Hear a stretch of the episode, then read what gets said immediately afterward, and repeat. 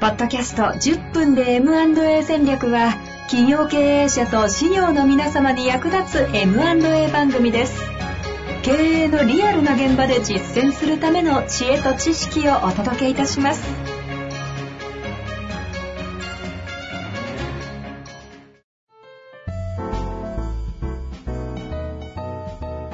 こんにちは、遠藤和樹です。白川正義の10分で M&A 戦略。白川さんよろしくお願いいたします。よろしくお願いします。さあ、ということでね、今日は初めての対面収録で。なんですよ。ちょっと照れますね。ちょっと照れますよね。顔見ながら、なんか、ええいやいや、ちょっとぎこちない感じも出るかもしれませんが、改めてよろしくお願いします。はいお願いしますはいあの、この間、ゲストでね、出ていただいた林田さん。えなんか、あの、ポッドキャストのリスナーからかまぼこ売れましいたやいやいやいや、ありがとうう。ございます。かまぼこ、皆さんどんどん買ってあげてください。聞いてくださる方もね、あの、今ちょっと私のことかなと思ってるかもしれませんが、ぜひこれからが彼女の本番ですからね。あの引き継いだ、うん、引き継いだだけで結構マスコミも取り上げてくれて、それはそれでありがたいんですけど、かまぼこ屋さんを結局承継した目的は、ちゃんと引き継いで次世代にね、伝えていくっていうところがあるんで、引き継ぎました、うまくいきませんでしたではね、意味がなくなるんで。あのそういう意味ですね、うん。あの年末あの売りの勝負じゃなくて そうそう、そこ長いもまあ大変みたいですよ。いや、でもね、あちょっとだいぶ余談になるけど、はい今あの、古式かまぼこっていう商品は1個しかなくて、ええ。あれ、お正月用に赤いやつもね、作ってくれっていうニーズが結構来ていて、そうすると完全無添加を前提にしているから、はい。そのどう色をつけるかがね、なかなか適当な食材がないって言って今すごい悩んでたから、聞いてる方でこれがいいんじゃないっていう人がいたら、ぜ情報ひ情報を寄せてあげてもらえたら。色つけられる何か、うんそういう悩みなんですね、うん。めちゃくちゃタイムリーないや悩みですね。そうなんです。よはい。言っていいんですかそんな。いいと思いますけど、いいと思います、この前も言ってたんで、そうな本人も。んですね。えその辺また新しい情報入ってぜひ皆さんいただけたらと思いますが、今日は、ええ。えー、と久々というかやったこと意外とないんですが、はい。MA をやっていく上での労務の問題、ええ。人事の問題。そうなんですよ。ここが実はええ。意外と落と中し穴になってい。るという話があったので、ちょっと今え。え日その話をええ。しませんか？つい最近も実はそういう事例があって、あのうん、MA をして引き継いだ後で、その社員さんの給与を計算するときに、社会保険料を基本給だけでしか計算してなかったと。あうん。ーあ、まあ中小あるあるではあります まあね、それ、あの、なんていうか、手当とか他にいろいろあるから、当然総額で計算しないといけないんだけど、で、買った会社は、その後で正しくと当然適法に給与計算をしないといけないから、そうすると社員さんの手取りが減っちゃう。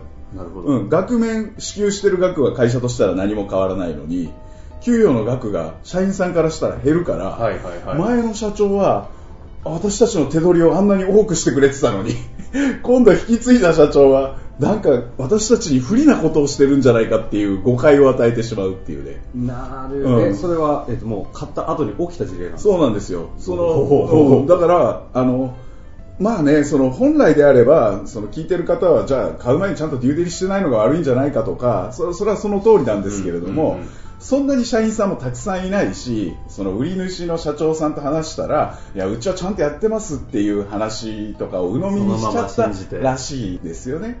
うん。で、悪気はないんですよ。売り手の社長も別に、その、騙してやろうとは思ってないです。はいはいはい。当然ずっと今までそうやってきていて何も問題が起こっていないから僕はちゃんとやってますって嘘を言ってないんです、うん問題になってないんですよそうで問題にならないことがやっぱりこう労使関係って特に中小企業で社長さんとあの働く社員さんの距離がものすごく近いこれはいいことだとは思うんですけどそうするとそこの信頼関係とか、まあ、気づかない間の紳士協定みたいなもので、まあ、これなるほど。うん。労使関係だけじゃなくて取引先とかも結構そういうのあるんですけど中小なんて契約書ないそうそう。ですね。なざらにいますよね。だってあの雇用契約書ありますかって言ったら雇用契約書って何ですかって言われることがあるぐらいなので、うん、そうすると成分化されたものが何もない状態で、うんうんあの紳士協定だけで成り立ってますって言われちゃうと買い手さんはじゃあ何を根拠に引き継げばいいんですかっていう話になるし特に社長が変わる前提ですからね M&A っていうのは、うんうんうんそうするとその社長との信頼関係がなくなるわけなので、うん。はいはい。その出口のタイミングっていうのはやっぱそこをちゃんと考えておかないとそうか今まで蓄積してきた、まあ、これ信頼というか信用というか分かりませんけど、ええが一旦経営者変わるタイミングでえリセットになっちゃうわけですよね。そうなん納得があったけど、納得してるから問題にならなかったものがうん。信用リセットなので、そ納得感ゼロになった瞬間に問題として出てくるみたいな。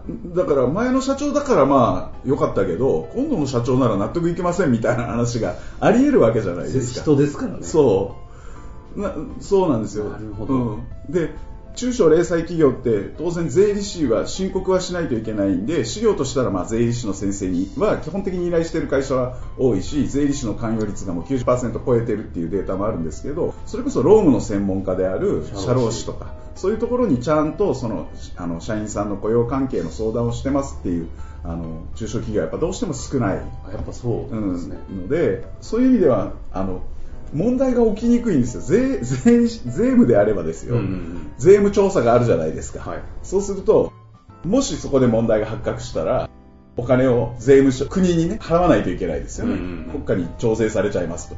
でも基本的に労使関係の中で未払い残業代が例えばありますと。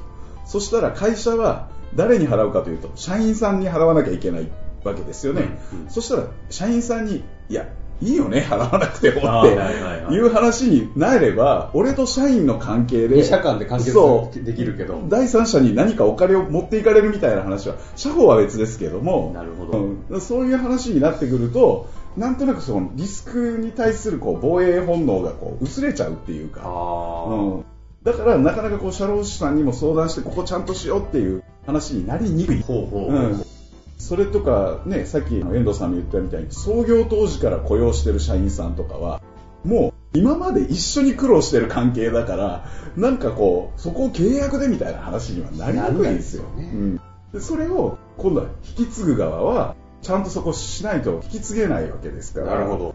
そこでやっぱりデューデリとかあのそういうことが必要になってくる。だから買い手さんは僕基本的に絶対にあの税務財務のデューデリは税理士の先生を、まあ、しっかりとそことコミュニケーション取れればね引き継いだ後も、まあ、いいんだけれどもそうじゃなくって労務関係っていうのはやっぱりちゃんと見ておいた方がいいので税務財務のデューデリにコスト投下するならもし優先順位をつけるなら労務のデューデリの方を先にちゃんとやった方がいいですっていうのを買い手さんに必ずアドバイスする。買い手側。そう買い手側にですね。で売り手さんは逆に言うと当然その辺をあの準備の段階から労務系のあのリスクとかはちゃんと抑えておかないと、うんうん。買い手さんのデューデリがあってその辺の問題が発覚しちゃうとそもそも心証も良くないし、まあ、せっかく決めていた妥結していた譲渡価格基本契約とかでそれが、まあ、そこから値引き交渉みたいな話が当然はいはい。出てくるわけですから、あのそういう意味では会社をちゃんと引き継いでもらうためにもそれから価格を少しでもこういい価格で引き継いでもらうためにもあの売り手さん側も引き継いでもらう側もですねちゃんと労務の方は現状リスク把握して改善をしておくっていうのは事前準備としてすごく大事です。なるほど。あの、まあ、次回にも続いてロームデューデリの話はちょっとした方がいいかなと思うんですけど、うんあの大体起きうるうんうん。ポイントっていうんですか、ロロあ。あームデューデリの観点あなるとするとどんな？えっとですね、今さっき冒頭言った事例であった社保でしょ？社会保険料でしょ、それから未払い残業。未払い。ね、うん。はい。これ最近時効伸びましたからね、はい。あその話もちょっと今度したいですね。ええ。それから退職金退職金。ですね、うん。退職金。うん、退職金規定っていうのが、えっと、結構節税保険とかでね、はいはいはい。うん、そういうのやったタイミングで退職金規定を生命保険会社に言われて作ってたりするんですよ。あるある。はい。でもその規定と実態が全然合ってないみたいな。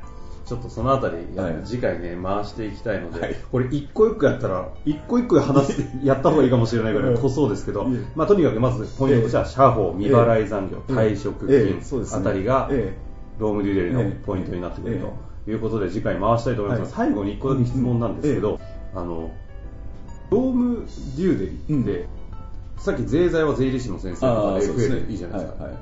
だどこどこにあ失礼社労士の先生とか弁護士の先生かどっちかですよね。